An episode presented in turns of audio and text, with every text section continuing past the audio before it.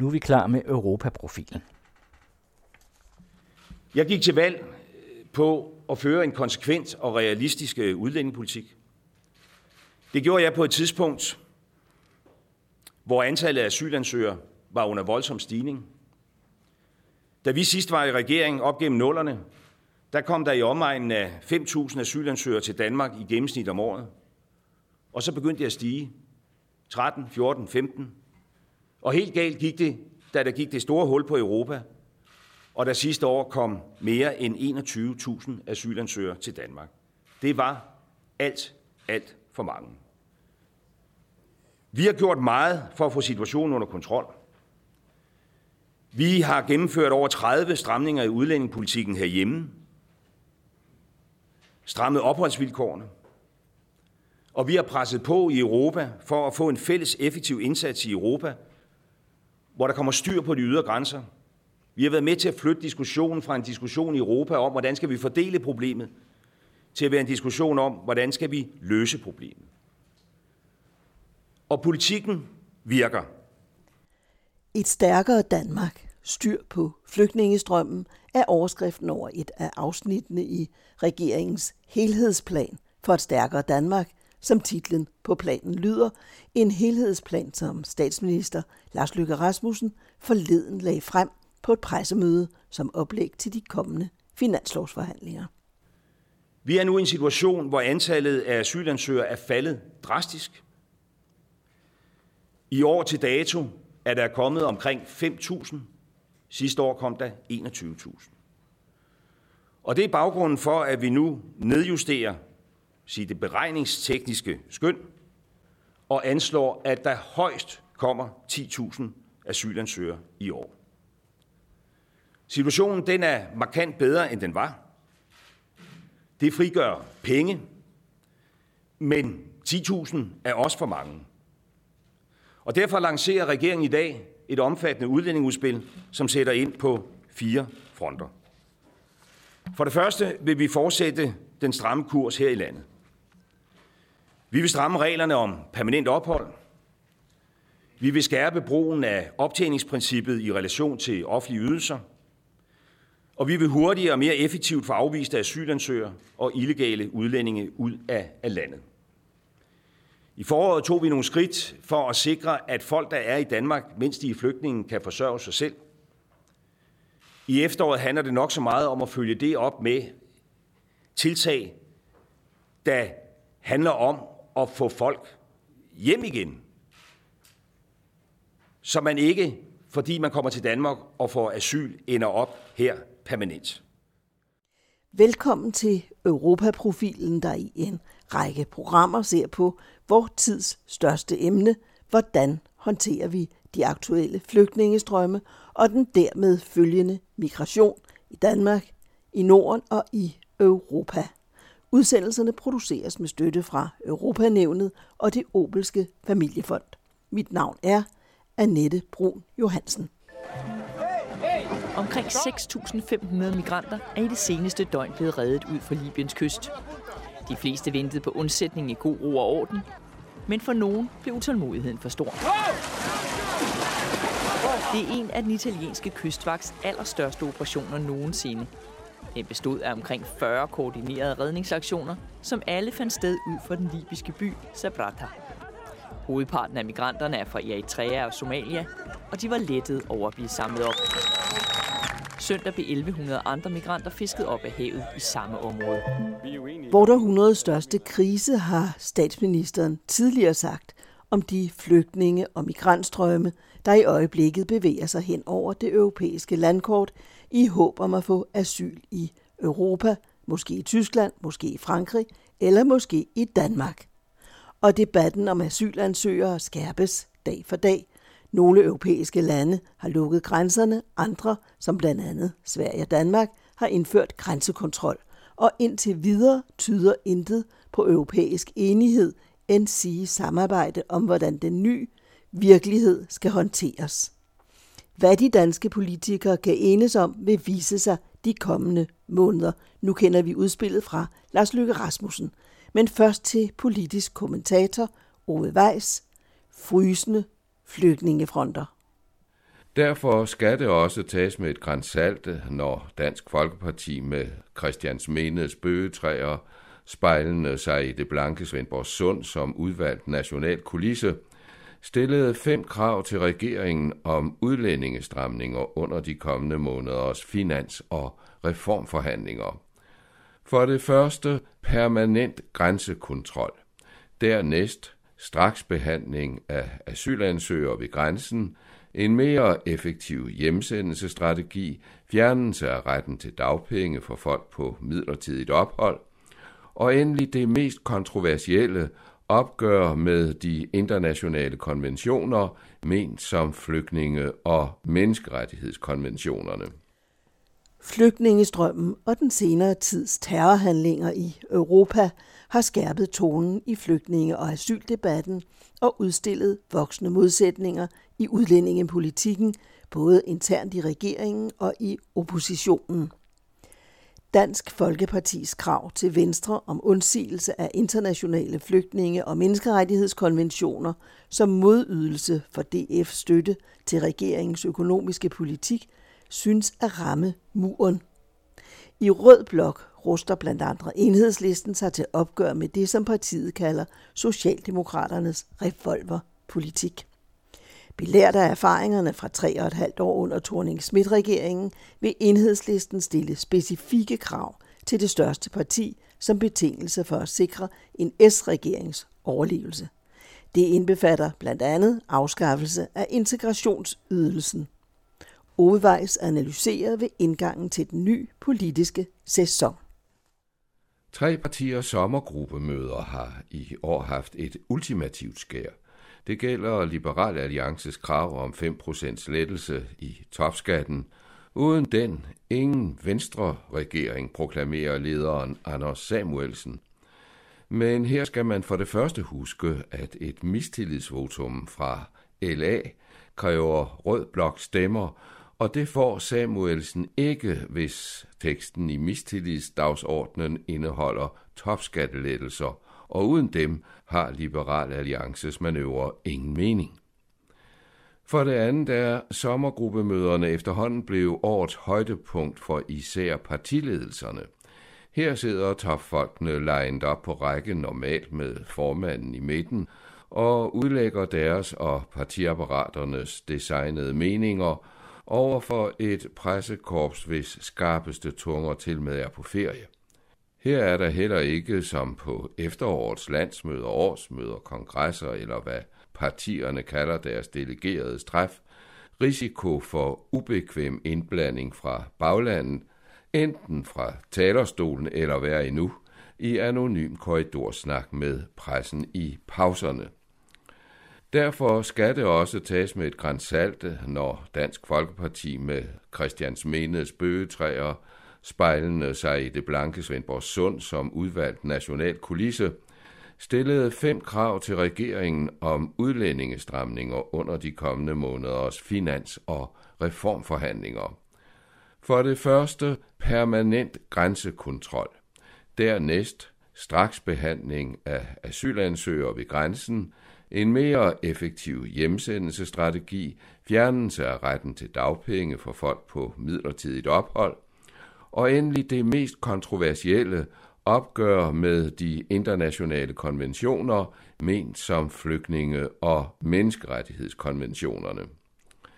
Hvad konventionerne angår, har DF for så vidt fat i den lange ende – for nøjagtigt to år siden, i august 2014, fremlagde daværende oppositionsleder Lars Løkke Rasmussen et udspil med valgløfte om, at Danmark skulle kunne opsige internationale konventioner i, som det ordret lød i udspillet, helt særlige tilfælde, hvor en konvention fører til åbenlyst urimelige resultater.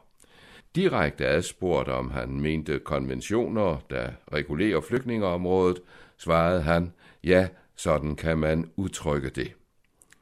Men på Venstres sommergruppemøde i Forborg, få dage efter Dansk Folkepartis fem kravs forestilling i Svendborg, foretog Løkke Rasmussen nu som statsminister med ansvar for relationerne til de internationale organisationer, og ikke mindst til Angela Merkels Tyskland, en kovending i forhold til konventionerne, citat, Brud kommer ikke til at ske, det kommer ikke til at ske, gentog han besværgende. Regeringstonen over for dens dominerende støtteparti blev yderligere afvisende, da Venstres udlændingeordfører, tidligere officer i Afghanistan, Markus Knudt, ellers kendt som strammer i flygtningepolitikken, sagde om DF's hjemsendelsestrategi, at tvangshjemsendelser af flygtninge allerede sker i det omfang, det skønnes ansvarligt. Også når det gælder mellemtiden, altså den tid flygtningene opholder sig i landet fra asylansøgningen til hjemsendelsen, er der stærk uenighed mellem de to partier.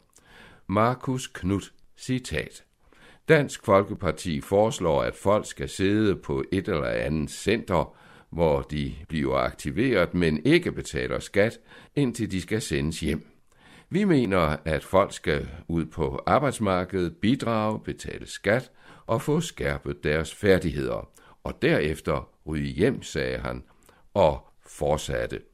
Dertil ved vi af erfaring, at nogle grupper ikke kommer hjem inden for en overskuelig periode. Hvis man for eksempel er homoseksuel og kommer fra Iran, vender man måske aldrig tilbage. Vi mener, at det er umenneskeligt at lade en person bare sidde på et center og kigge ud af vinduet, lyder det fra Venstres udlændingeordfører, som ellers ikke har for vane at bringe humanistiske aspekter ind i debatten.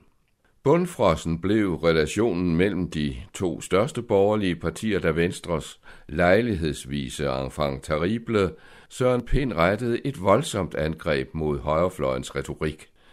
Det vil, selv om Pind ikke nævner navne, sige Dansk Folkeparti og dets debatterende støtter i især Berlingske og Jyllandsposten. Efter terrorangrebet i Nice, som sammen med andre terrorhandlinger i Europa har givet højrebevægelserne medvind, afviste justitsministeren, at Vesten er i krig med verdens 1,6 milliarder muslimer. En sådan krig ville aldrig slutte, sagde han og tilføjede, at nogen af de ting, som den yderste højrefløj vil have regeringen til, netop fremelsker de typer, man vil bekæmpe. Det fik en af de debattører til synladende unævnlige, men som Pind formodentlig har i tankerne, blogger i Jyllandsposten Katrine Winkelholm til at beskylde justitsministeren for malighed, slaphed og selvopgivelse. Fra den mere autoriserede højrefløj lød det fra Dansk Folkepartis Søren Espersen med den undertone, som ikke er munter at lytte til for en politisk afhængig regering. Citat, jeg synes, at Søren Pind på mange måder har overrasket negativt, efter han er blevet justitsminister. Det er som om han ikke længere forstår Danmarks og hele Europas problem, lød det fra næstformanden i regeringens største støtteparti, med tre mandater flere end Venstre selv har i Folketinget. Og som om DF sommergruppemødets fem hovedkrav og fægterierne de blå partier imellem ikke var nok, offentliggjorde Dansk Folkepartis udlændingeordfører Martin Henriksen et katalog med 13 krav til, man kan kalde det håndteringen af flygtningene i hverdagen. De 13 hverdagskrav lyder. Lovens intention skal være udvisning også ved simpel vold. Hvis en asylansøger overtræder dansk lov, giver det automatisk afslag på asyl. Hvis en asylansøger skaber utryghed i lokalsamfundet, skal politiet eller medarbejderne på asylcentret kunne udstede udgangsforbud.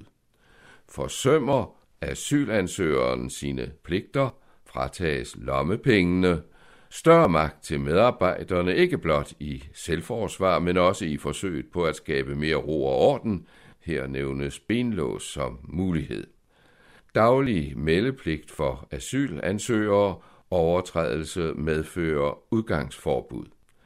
Alle udlændinge skal selv betale for tolk, for eksempel ved lægebesøg, forbud mod religiøs hovedbeklædning herunder muslimske tørklæder i folkeskolen både for lærere og elever, Garantistillelsen på 53.000 kroner inden familiesammenføring forhøjes til 100.000 kroner.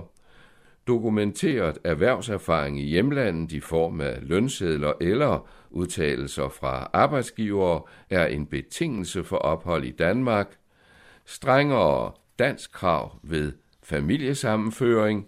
Mere selvforsørgelse. I dag er kravet, at en herboende ægtefælle som forudsætning for familiesammenføring ikke skal have modtaget offentlige ydelser, for eksempel kontanthjælp, i tre år. Det forhøjes til fem år. Og endelig som det 13. krav, kommunerne skal ikke længere finde bolig til flygtninge, det skal de selv, og de skal bo på asylcentret, indtil de selv har fundet et egnet sted at bo. Dansk Folkeparti presser ikke blot regeringen, men også Rød Blok, hvor Socialdemokraterne i Lykke Rasmussen-regeringens første år har indgået en række udlændingeforlig med deltagelse, nogen vil sige anført, af Dansk Folkeparti.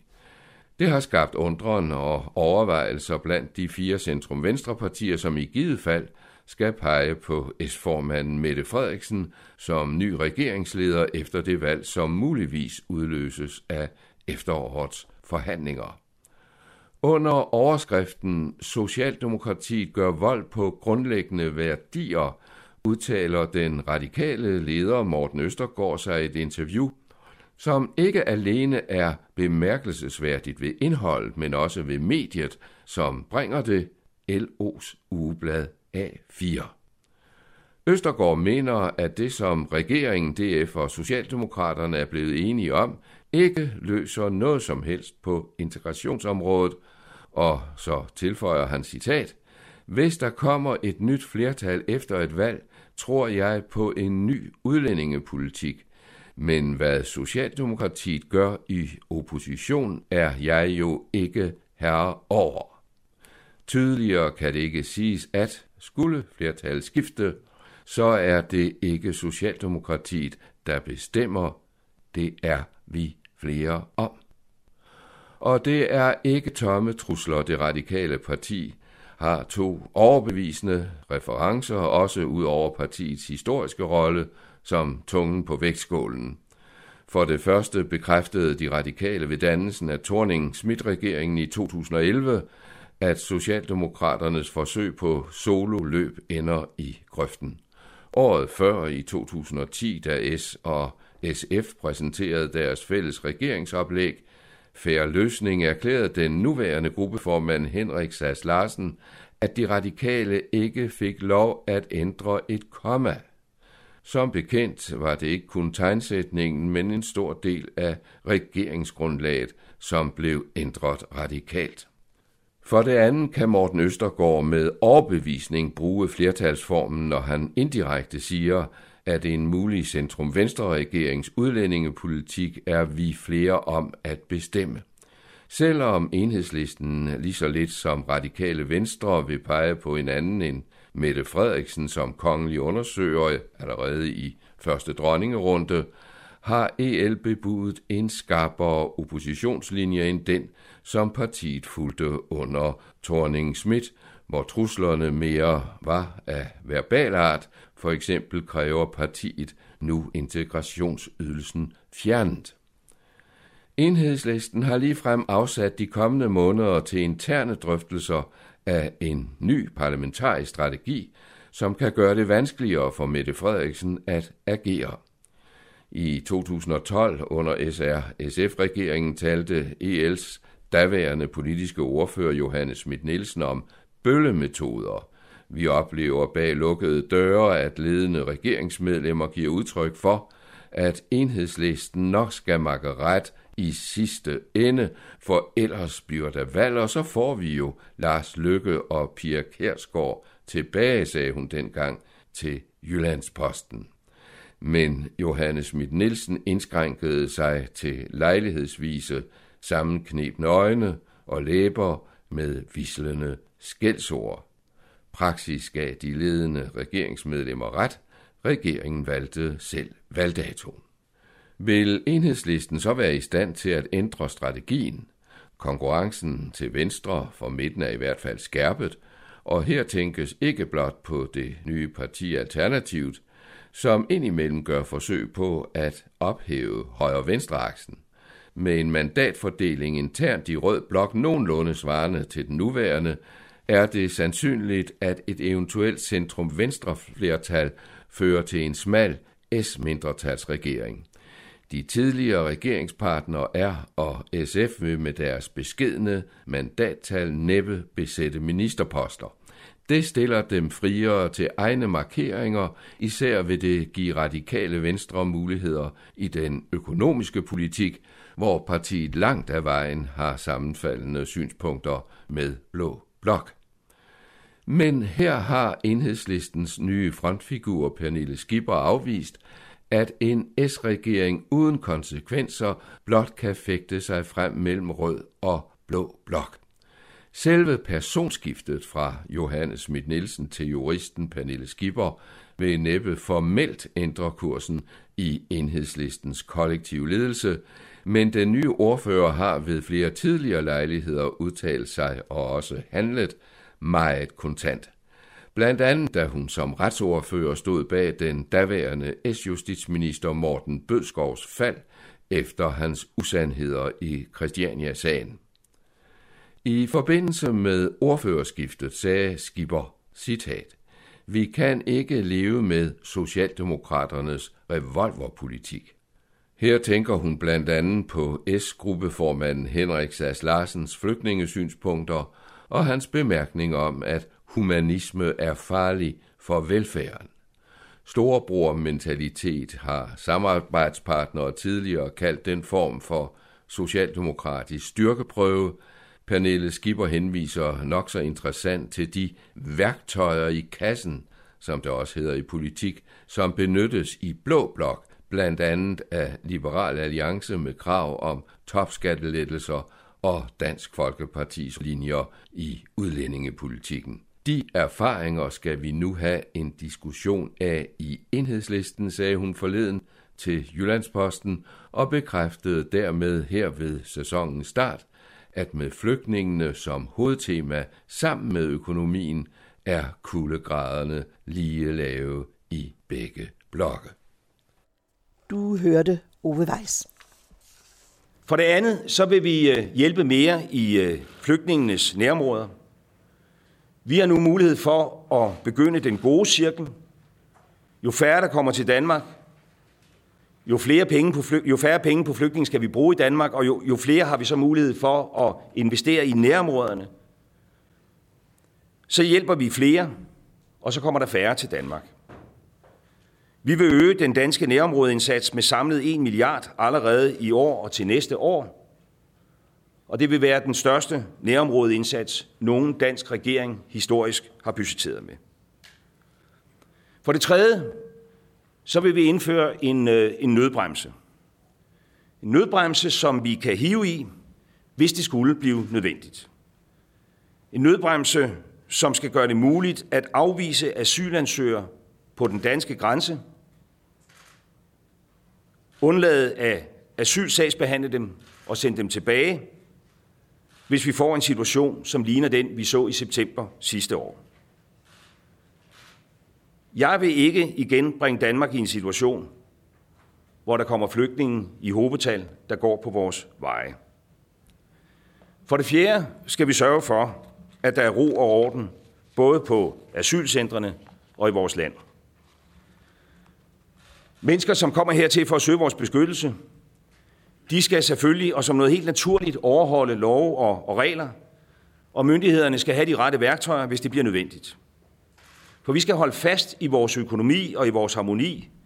Vi skal holde fast i værdierne og i ordentligheden, og der er kun os til at passe på Danmark.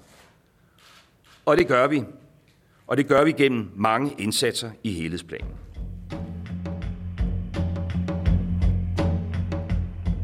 Vi sejler under fremmed flag. På en rute, som for længst skulle være lukket af.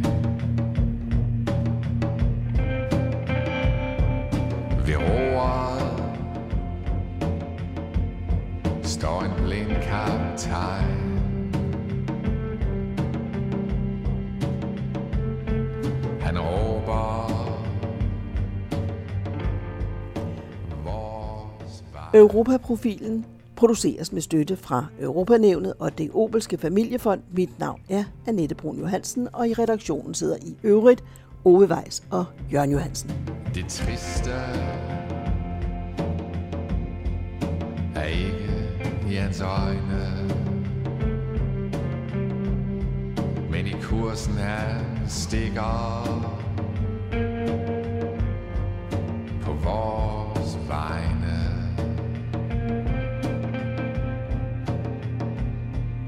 Er straf. Og den er varet længe. Så meget